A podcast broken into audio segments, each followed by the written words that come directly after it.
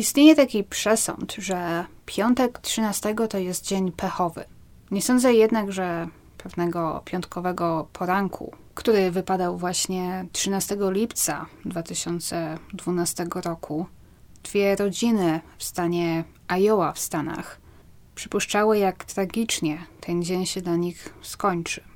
Bo dziś mówimy o zaginięciu i o morderstwie niestety dwóch dziewczynek, kuzynek i przyjaciółek, Elizabeth Collins i Lyric Cook Morrissey, które zaginęły z małego miasteczka Evansdale w stanie Iowa.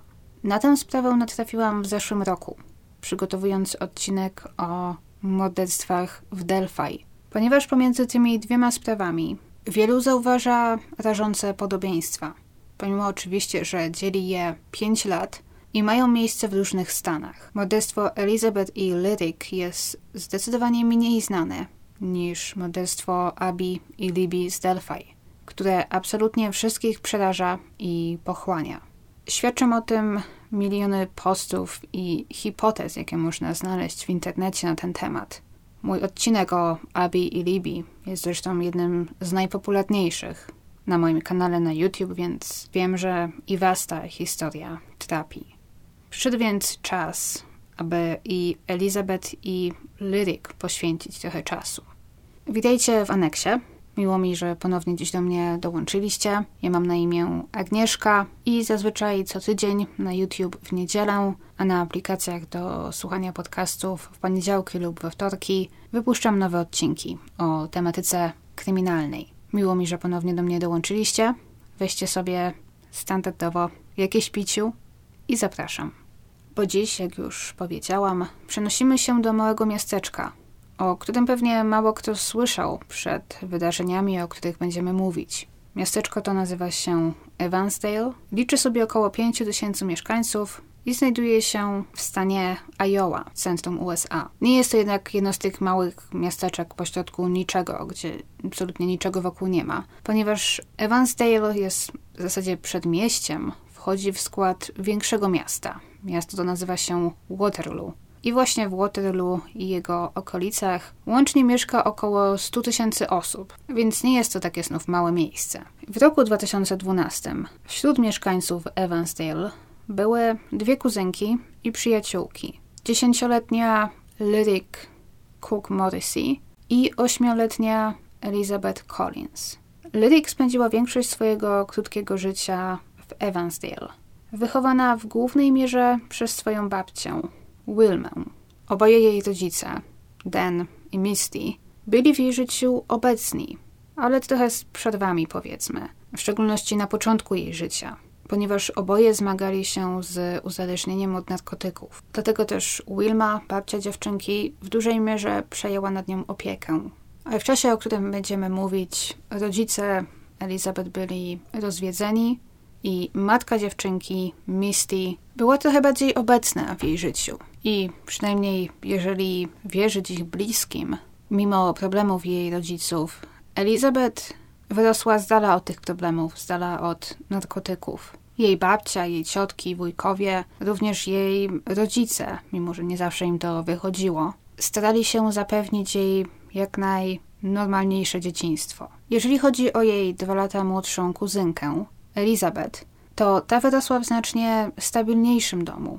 Jej rodzice, z tego co mi wiadomo, wciąż byli razem. I tutaj też nie wiadomo nic o problemach z uzależnieniem.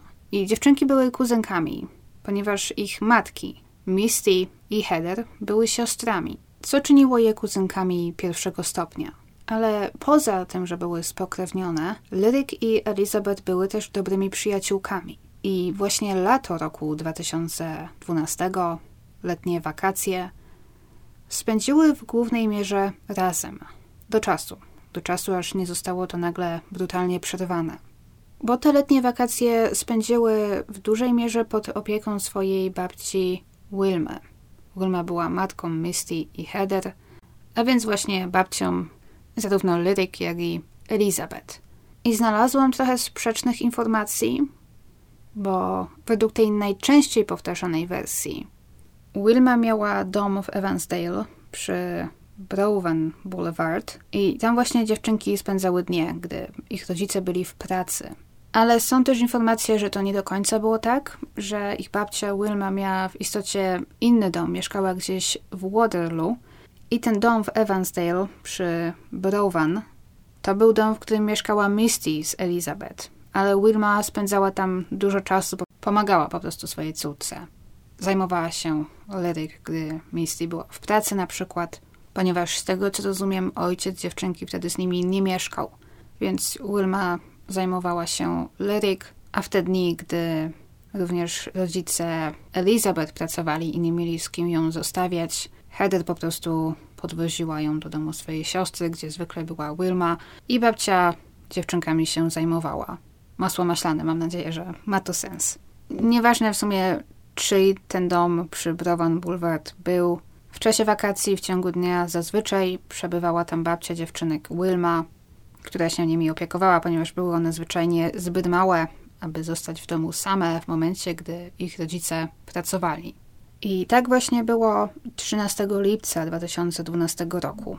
To był piątek. I tego dnia, gdzieś około południa, dziewczynki poprosiły i otrzymały pozwolenie od Wilmy, aby pojeździć na rowerach. To były coś, co często robiły tamtego lata. Wolno im jednak było jeździć tylko po najbliższej okolicy. I około 12.15 właśnie miało być przez sąsiadów widziane na rowerach. Również ich babcia, która wtedy była w domu, zajmowała się czymś w domu, zobaczyła je przez okno, jak przejeżdżają przed domem. Później były też widziane przy Gilbert Drive, na południowy wschód od domu ich babci, a następnie przy Lake Avenue, która od Gilbert Drive odchodzi. I ta mała uliczka nazywa się Lake, nie bez powodu, bo w pobliżu znajduje się niewielkie jezioro, czy może nawet staw, który nazywa się Myers Lake. I Wilma nie ustaliła z Lyric i Elizabeth, kiedy, o której najpóźniej mają wrócić. Nigdy nie było takiej potrzeby. Lyric i Elizabeth zwykle nie jeździły na rowerach dłużej niż godzinę i zawsze zostawały w najbliższym sąsiedztwie. Taka była zasada. Zwykle mogły jeździć wzdłuż ulicy przed domem, dookoła bloku, coś w tym stylu, nigdzie dalej. Także Wilma, aby je znaleźć, by kazać im wrócić do domu, musiała co najwyżej wyjść przed domu i zawołać, albo przejść kawałek i znaleźć je praktycznie za rogiem. Tym razem jednak nigdzie ich nie było, a czas mijał. Gdy Misty, mama Lyric, wróciła do domu, gdzieś około 13, po dziewczynkach dalej nie było śladu, kobiety zaczęły powoli panikować. Szukały ich po okolicy, wołały, ale nie było po nich śladu. Misty zadzwoniła do rodziców Elizabeth, oraz do ojca Lyric, do Dana.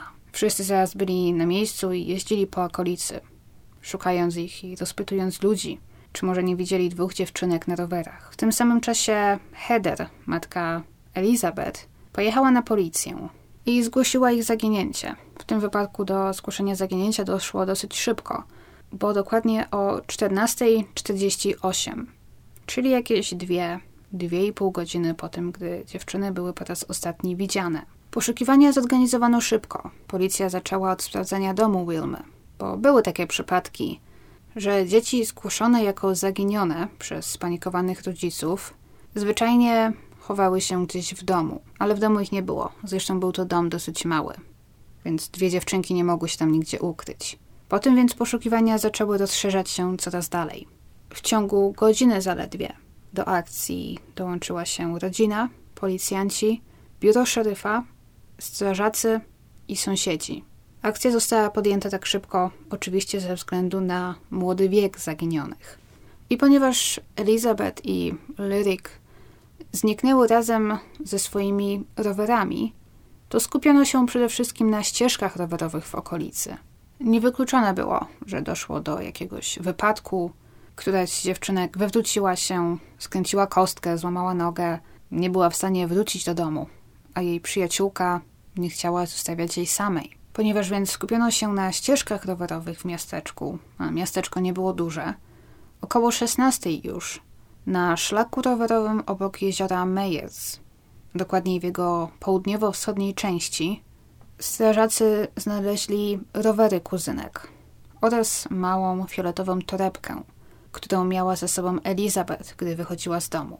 W środku znajdował się jej telefon komórkowy, ale to był telefon bez karty. Elizabeth dostała go, przypuszczam, może po którymś z rodziców czy po starszym rodzeństwie. I był to telefon, którego używała do grania w gry, tego rodzaju rzeczy. Nie było w nim żadnej karty SIM, ani internetu jako tak on nie działał. Dlatego też oczywiście, gdy rodzina ich szukała, no to nie mogli na ten telefon zadzwonić. Rowery zostały znalezione, porzucone czy pozostawione na ścieżce rowerowej. Natomiast torebka Elizabeth leżała na ziemi, po drugiej stronie ogrodzenia. Pozwólcie mi opisać to miejsce. W tamtym miejscu ścieżka przebiegała w bardziej, powiedzmy, ukrytym miejscu parku. Jest tam zdecydowanie więcej drzew i krzaków. Po jednej stronie ścieżki, kilka metrów dalej, za ogrodzeniem i za krzakami, przebiegała, czy przebiega dalej w zasadzie, ruchliwa autostrada. Chociaż ścieżka w tym miejscu jest z autostrady niewidoczna. Po drugiej stronie ścieżki znów jest jezioro czy ten staw, który również w tym miejscu jest odgrodzony metalową siatką – i to właśnie za tą siatką na trawie, nad brzegiem jeziora, leżała porzucona torebka Elizabeth. Prawie tak jakby ktoś przerzucił ją przez ogrodzenie. Po kuzynkach jednak nie było śladu. Wtedy też poszukiwania skupiły się w szczególności w tej okolicy. Wokół parku, wokół jeziora. I gdy mówią o tym, gdy mówi o tym park, to nie wyobrażajcie sobie proszę takiego dzikiego parku, jak to na przykład w przypadku sprawy z Delphi, takiego dzikiego, zarośniętego w zasadzie lasu, czy coś w tym stylu. To nie było takie miejsce, gdzie można przepaść na dobre, bo jest to park niewielki, usytuowany wokół jeziora. Na południe od niego przebiega autostrada, a zaraz na północ znajdują się domy. Także niektórzy mieszkańcy nawet ze swoich okien mają widok na park i na staw. Gdy w czasie poszukiwań rodzice dziewczynek jeździli po okolicy, w tym samym czasie, gdy Heather była na policji i zgłaszała ich zaginięcie, usłyszeli od przechodnia, którego spotkali w parku, że wcześniej widział dwie dziewczynki na rowerach, które właśnie jeździły ścieżką nad jeziorem. Nie jest jednak jasne, o której godzinie. Podczas późniejszego śledztwa sprawdzono kamery w okolicy. Kamer nie było wiele, ale była jedna zamontowana na budynku w pobliżu domu Wilmy czy też Misty, bo nie do końca jest pewne, do kogo ten dom należy. Ale kamera ta nagrała Elizabeth i Lyric przejeżdżające obok na rowerach o godzinie 12.11. Co może nie wnosi dużo nowego do śledztwa, natomiast potwierdziło to słowa babci dziewczynek o tym, że wyszły z domu około południa. Co ciekawe jednak, na tym nagraniu z kamery Elizabeth i Lyric jedą w kierunku przeciwnym do tego, gdzie znajdował się park i gdzie ich rowery zostały później znalezione. Musiały więc w którymś momencie zawrócić. Właściciel tego budynku i kamery, która się na nim znajdowała, powiedział później, że możliwe, że czas na tym nagraniu nie jest do końca poprawny, że zegar był spóźniony około 8 minut, a więc, że to, co widzimy na nagraniu, ma miejsce nie o 12.11, a może bliżej 12.19. I oczywiście nie można przejść obojętnie wobec tego zbiornika wodnego, obok którego rowery zostały znalezione. W Mayers Lake ludzie raczej nie pływali, a ich rodziny wątpiły też, że Elizabeth i Lyric zdecydowały się tam pływać, nawet jeżeli był to upalny, gorący letni dzień ale i to musiało zostać wykluczone. Sprowadzono nurków więc i zaczęto przeszukiwanie dna jeziora. Później również częściowo spuszczono z niego wodę, ale znów bez rezultatów. Po tygodniu poszukiwań, po tygodniu od zaginięcia kuzynek, stało się jasne, że nie ma ich nigdzie w najbliższym sąsiedztwie jeziora, ani w jeziorze. Śledczy zaczęli coraz bardziej przychylać się do przekonania, że musiało dojść do przestępstwa, a nie do wypadku. Do parku sprowadzono psy tropiące. Policja nigdy nie skomentowała tego oficjalnie.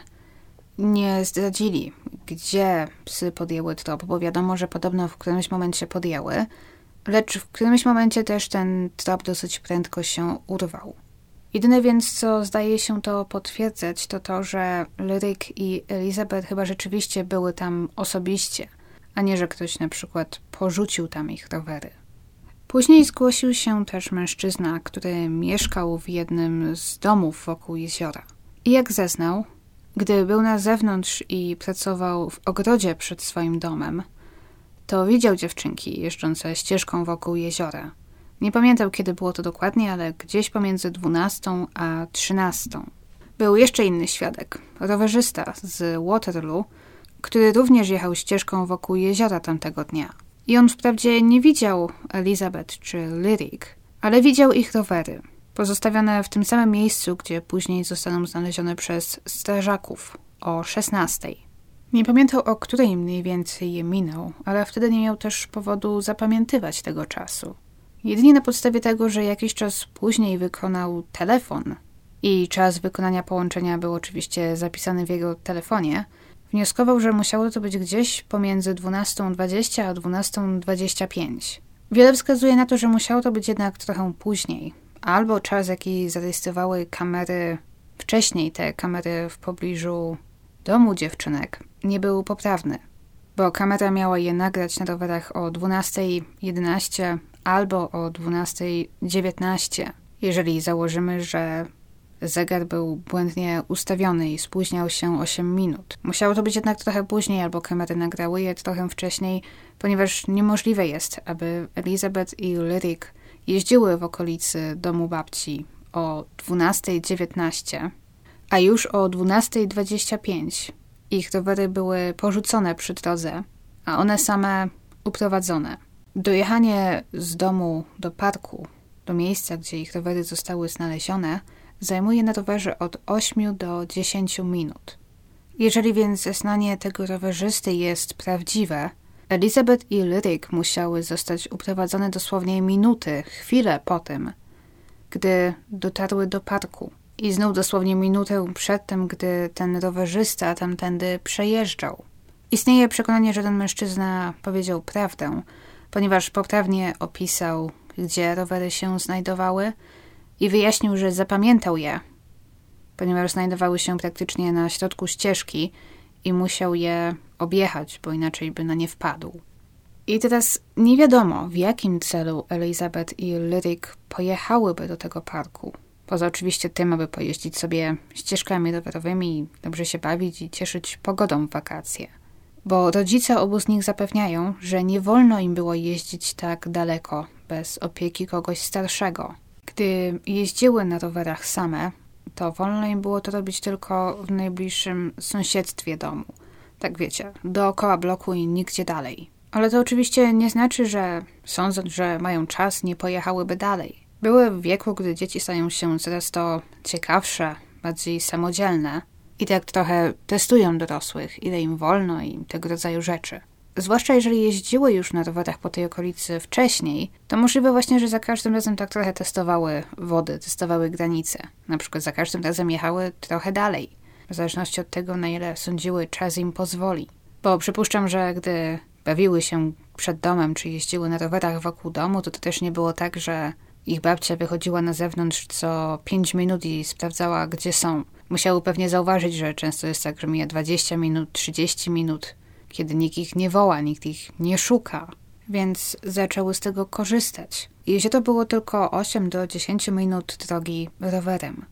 Mogły więc spokojnie pojechać tam, spędzić z 10 minut, objechać jezioro i wrócić po 25-30 minutach nieobecności – także nikt niczego by nie zauważył. Kto wie, może było już tam wcześniej.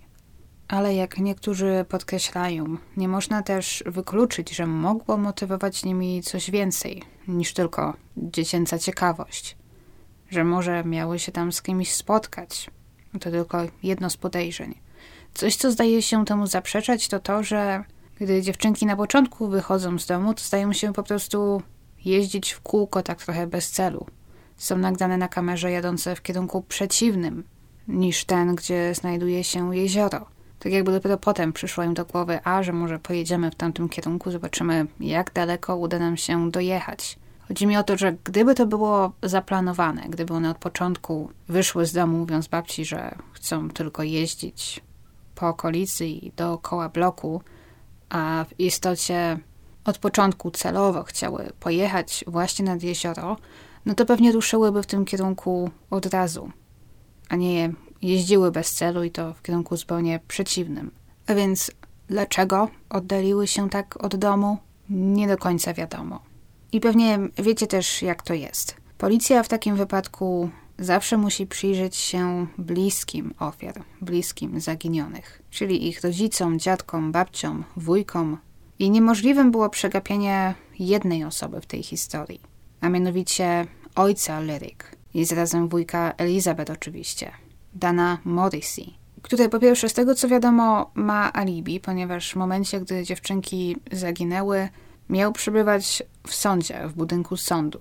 I dlaczego o nim mówią? Dan i mama Lyric, Misty, byli już w tamtym czasie rozwiedzeni. A Dan miał na swoim koncie kilka wykroczeń i przestępstw, między innymi za przemoc domową i za atak na swoją byłą żonę oraz za posiadanie, produkowanie i sprzedawanie metamfetaminy. W czasie, gdy Lyric i Elizabeth zaginęły, w sprawie Dana Morrissey toczyło się postępowanie prawne i Danowi groził dosyć wysoki wyrok pozbawienia wolności, ale ponieważ jego córka zaginęła, czasowo te postępowania odroczono, tak aby Dan mógł pomóc w poszukiwaniach i śledztwie.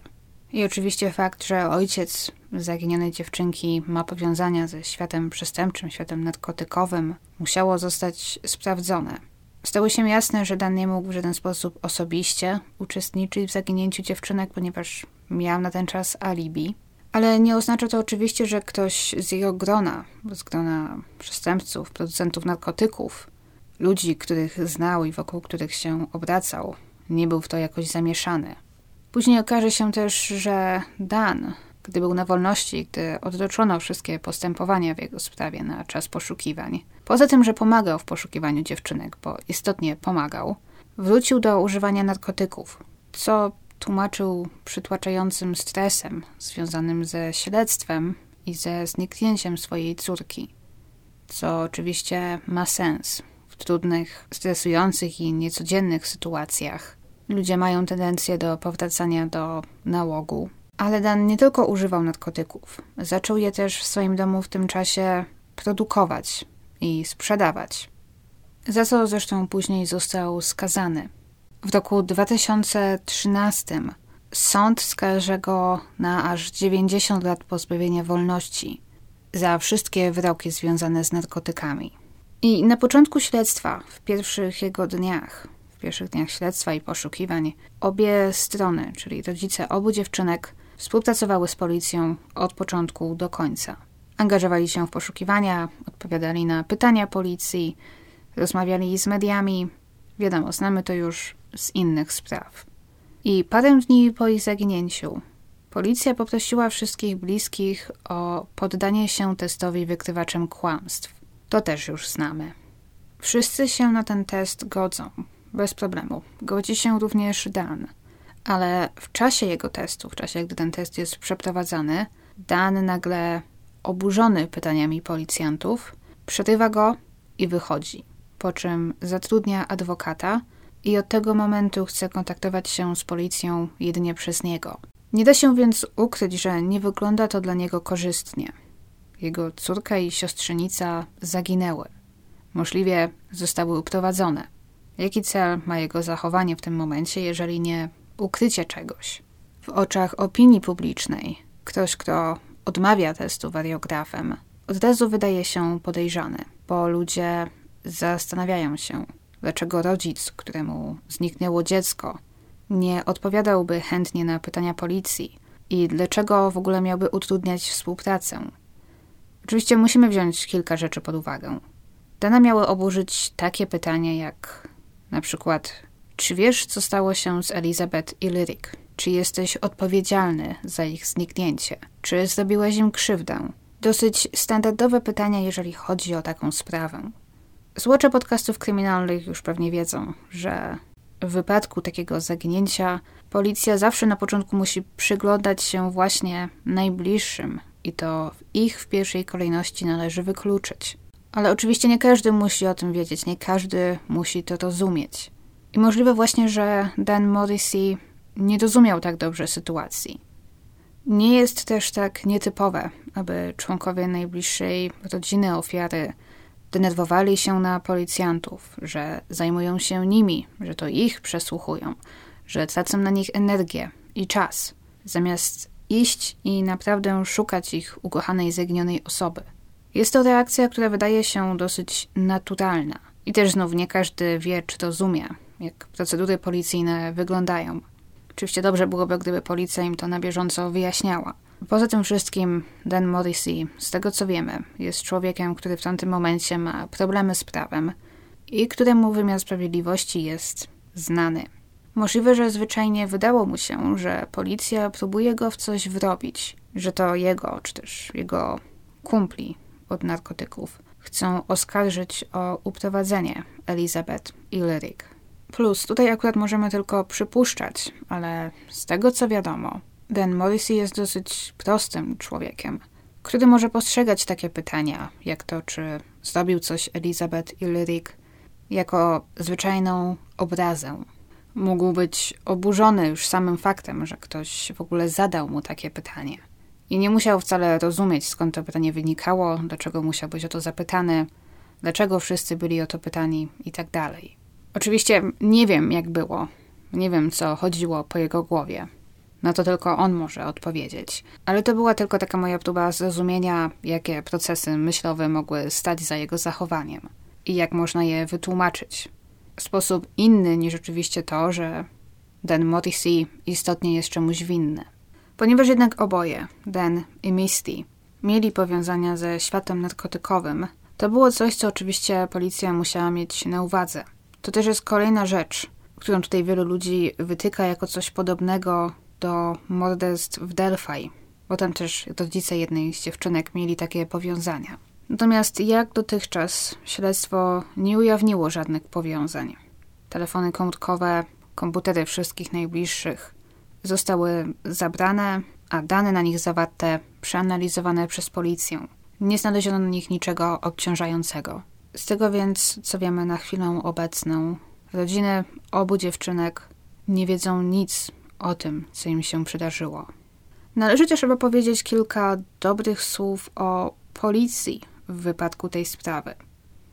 Słuchałam odcinka podcastu The Prosecutors, poświęconego tej sprawie właśnie.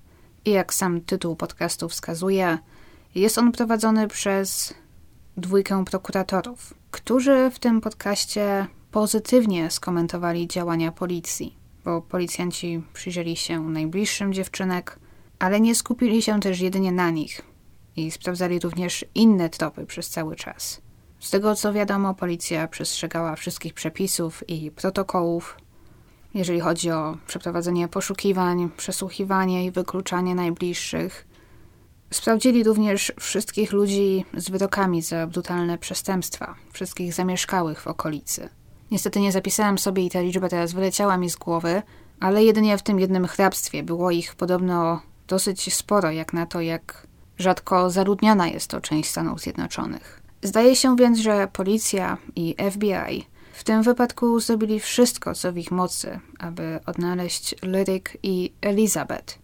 Lecz do ich odnalezienia, tak się złożyło, nie doszło wcale w wyniku działań policji, a jak wszystko wskazuje, w wyniku przypadku.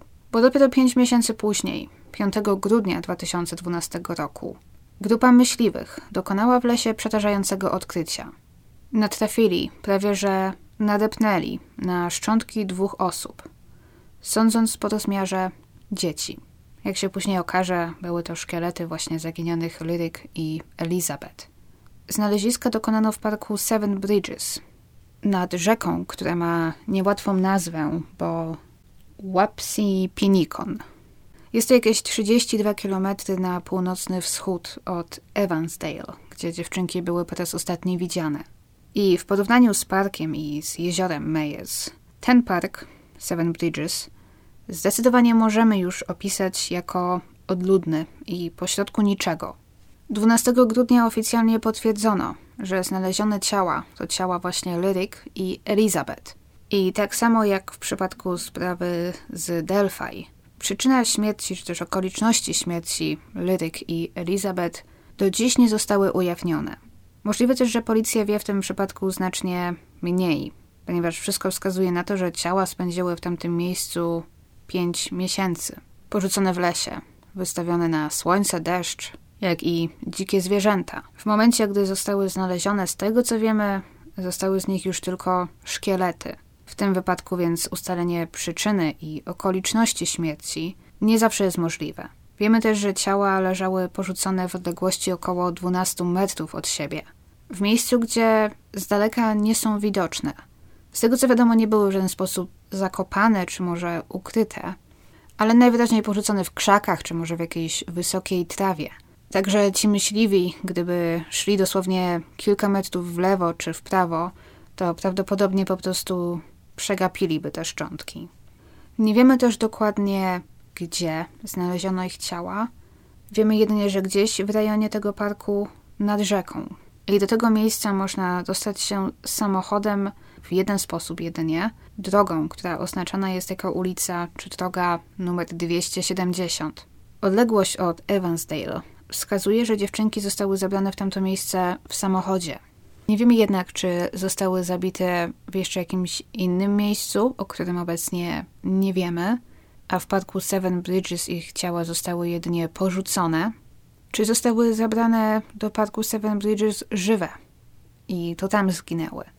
Coś mi mówi, że ta druga wersja może być bardziej prawdopodobna, ponieważ ich ciała chyba zostały znalezione przynajmniej w jakiejś odległości od drogi. Więcej sensu więc zdaje się mieć, że ktoś dałby radę zmusić czy nakłonić je, aby wsiadły z samochodu i przeszły na nogach pieszo w tamto miejsce o własnych siłach, niż na przykład przenieść tam ich ciała. To, co też wielu zastanawia, to to, że do miejsca, gdzie ich rowery zostały znalezione i do miejsca, z którego prawdopodobnie zostały uprowadzone, nie da się dojechać samochodem. Ktokolwiek więc jest odpowiedzialny za ich uprowadzenie, musiał jakoś nakłonić się lub zmusić do przejścia kilkudziesięciu metrów do najbliższej drogi. Powiedzieć, że to zuchwałe, to mało.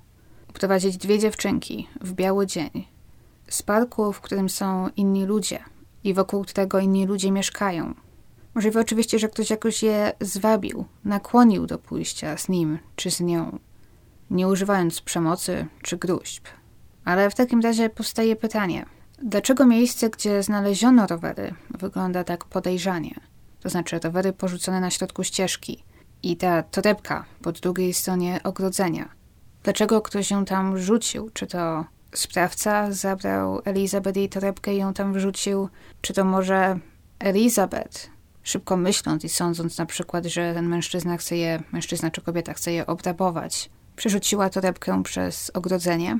To zdaje się przeczyć temu, że Elizabeth i Lyric poszły gdzieś z kimś dobrowolnie, bo okej, okay, gdyby ktoś, może ktoś kogo znają lub nie znają, zdołał przekonać je, aby gdzieś z nim poszły, że na przykład coś się stało, że wpadły w jakieś kłopoty, to okej, okay, może porzuciłyby rowery, ale porzucać torebkę jeszcze z telefonem w środku, to ciężko wyjaśnić. Z innych informacji wiemy też, że w dniu zaginięcia dziewczynek co najmniej trzy osoby widziały nieznany im stary samochód typu SUV w kolorze białym. Opisywany jako podobny do albo Forda Bronco, albo Chevroleta Suburban, jednego ze starszych modeli, który to miał być zaparkowany przy Arbutus Avenue, która przebiega w pobliżu jeziora i parku Meyers szlak rowerowy, którym wtedy dziewczynki jechały i na którym ich rowery zostały porzucone, wychodził właśnie na Arbutus Avenue. Jeżeli więc ktoś zdołałby je zwabić, zabrać ze szlaku na ulicę do samochodu, to właśnie tam musiałby je zabrać. Tam było najbliżej. Natomiast okolica, w której ich ciała zostały znalezione, jest tak odludna, że ktokolwiek jest odpowiedzialny za śmierć Elizabeth i Lyric, musiał znać tę okolicę. Musiał być tam chociaż raz wcześniej. Mógł też możliwie być myśliwym. Według profilu stworzonego przez FBI, sprawca najprawdopodobniej działał sam. Musiał też być do jakiegoś stopnia zaznajomiony zarówno z okolicami Mayers Lake i Evansdale, jak i parku Seven Bridges. Możliwe, że mieszka, mieszka lub pracuje w tej okolicy. Zabrał Lyric i Elizabeth właśnie do parku Seven Bridges, ponieważ był w nim już wcześniej i wiedział, że jest to miejsce, które odpowiada jego zamiarom. Możliwe, że w czasie, gdy dopuścił się tej zbrodni, w jego życiu prywatnym doszło do jakiegoś kryzysu. Mógł przeżywać kryzys w związku, czy problemy w pracy, mógł stracić pracę, czy mieć problemy finansowe. A bezpośrednio po zaginięciu Lyric i Elizabeth, sprawca mógł próbować zmienić swój wygląd, ściąć włosy, zacząć je zapuszczać lub zgolić czy zapuszczać zarost. Ponieważ z okolicami parku najlepiej zaznajomieni są myśliwi, wielu podejrzewa, że to wśród nich należy szukać podejrzanego. Ale podobno ta okolica, mimo że nazywana parkiem dzikiej przyrody, była też znana z tego, że okoliczni ludzie wyrzucali tam śmieci niestety. Wywozili na przykład przedmioty o większych gabarytach, tak jakby nie musieli płacić za pozbycie się ich. Okazuje się, że nie tylko w Polsce ludzie mają takie pomysły. Więc to równie dobrze mógł być ktoś taki. Mieszkał gdzieś w pobliżu, wiedział, że ludzie wyrzucają tam śmieci, może był tam wcześniej i po prostu wiedział, że okolica jest odludna. W czasie śledztwa pojawiło się kilku podejrzanych, głównie mężczyzn, którzy popełnili podobne przestępstwa w okolicach Evansdale czy ogólnie w stanie Iowa. Ale z tego co wiadomo, wszyscy na chwilę obecną zostali wykluczeni. Szlak wokół parku Meyers został teraz nazwany imieniami dziewczynek. Dedykowano im też mały plac obok parku. I jeżeli chodzi jeszcze o morderstwa w Delphi, to te dwie sprawy są do siebie stale porównywane, mimo że oczywiście morderstwo Abi i Libi z Delphi w Indianie jest oczywiście znacznie bardziej znane. Podobieństwa są oczywiście uderzające, natomiast policja już dawno oświadczyła, że nie widzą żadnego związku pomiędzy tymi dwiema sprawami. Ludzie jednak wciąż nie mogą przestać tych dwóch spraw porównywać i ja też się przyznaję, że gdy czytałam o tej sprawie, to myślałam sobie, o, to było zupełnie tak jak w sprawie Abi i Libi, albo o, a to nie było tak samo, albo tu jest jakieś powiązanie, coś podobnego, a tu nie. Jak też zauważono, nawet daty tych obu morderstw są podobne, bo Abi i Libi znikają i prawdopodobnie giną 13 lutego 2017 roku, a więc 13.02 2017, a Lyric i Elizabeth giną 13 lipca 2012 roku, a więc też 13 dzień miesiąca 13.07.2012. W jednym wypadku mamy drugi miesiąc roku 2017, a znów w tym pierwszym przypadku mamy siódmy miesiąc roku, ale 2012. Więc teoretycznie, gdyby te cyfry pozamieniać, to z jednej daty można by stworzyć drugą. Ale jest to raczej po prostu przypadek. A tak już abstrahując, to możliwe, że ostatnio o tej sprawie z Delphi znowu słyszeliście. Bo jakiś czas temu na światło dzienne wyszło dużo nowych, dosyć szokujących informacji i w tej sprawie znowu mocno się zakotłowało. Szykuję taki dodatkowy odcinek na ten temat, właśnie z nowymi informacjami i update'ami na ten temat. Przypuszczam, że pojawi się jakoś podobnie jak ten odcinek o morderstwach w Evansdale. Nie wiem jeszcze, co pojawi się pierwsze. Przypuszczam, że ten odcinek, którego słuchacie teraz. Także przypuszczam, że usłyszymy się za niedługo w jakimś nowym, dodatkowym materiale. A na chwilę obecną jestem ciekawa, co sądzicie o sprawie z Evansdale. W tym roku mijać będzie już 10 lat, a sprawa dalej pozostaje nierozwiązana. Jak zawsze trzymam mocno kciuki, aby coś się zmieniło, aby coś się ruszyło. I to chyba wszystko na dziś. Dziękuję Wam za słuchanie, dziękuję za oglądanie i słyszymy się za niedługo. Trzymajcie się. Pa!